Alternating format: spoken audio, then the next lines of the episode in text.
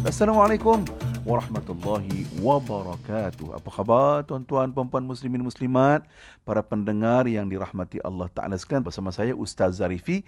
Tentunya ya, tanyalah Ustaz di Britain FM.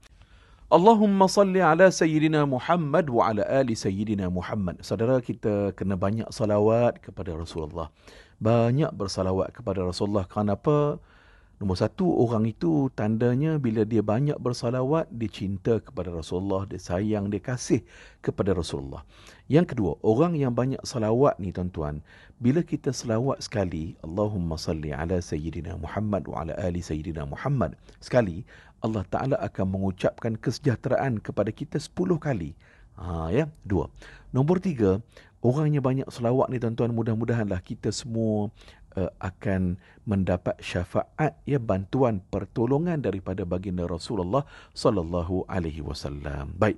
Tuan-tuan, ha saya nak kongsi seterusnya dalam sebuah riwayat uh, hadis yang direkodkan oleh Imam Al-Bukhari uh, daripada Abu Hurairah radhiyallahu anhu dia berkata, "Ma'aban Nabi sallallahu alaihi wasallam ta'aman qattu." Abu Hurairah kata, Rasulullah sallallahu alaihi wasallam tidak pernah ya Nabi tak pernah tidak pernah mencela makanan sama sekali. In ishtahahu akalahu wa in karihahu tarakahu. Rasulullah sallallahu alaihi wasallam ya jika Nabi berselera untuk makan Nabi akan makan makanan tersebut. Jika Nabi sallallahu alaihi wasallam tidak selera ataupun tidak suka, Nabi sallallahu alaihi wasallam membiarkannya. Maknanya Nabi tak makan. Ah, tetapi ah, Nabi tak pernah tidak pernah mencela makanan sama sekali. Kerana itulah tuan-tuan, pengajaran dari hadis ini, para ulama telah membuat kesimpulan, mencela makanan hukumnya makruh. Yang makruh kerana apa? Setiap makanan itu adalah nikmat daripada Allah.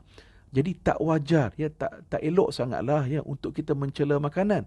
Yang diajarkan kepada kita tuan-tuan, kita sebagai orang beriman, kita bersyukur atas nikmat yang Allah Ta'ala bagi kepada kita.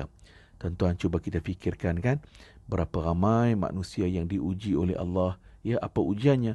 Tak cukup makanan, tak ada pendapatan, tak boleh makan kan. Kita kan ya Allah syukur banyak-banyak. Kalau orang yang susah tu tuan-tuan, ya mereka makannya sikit sahaja, sikit sahaja makan mereka kita ni tuan-tuan sikit-sikit makan. Sikit-sikit makan ya. Jadi tuan-tuan kita mesti menghargai rezeki makanan. Jangan sama sekali kita mencelanya. Jadi tuan-tuan inilah akhlak yang diajarkan oleh Rasulullah sallallahu alaihi wasallam. Saudara cantikkan Islam cantikkan agama kita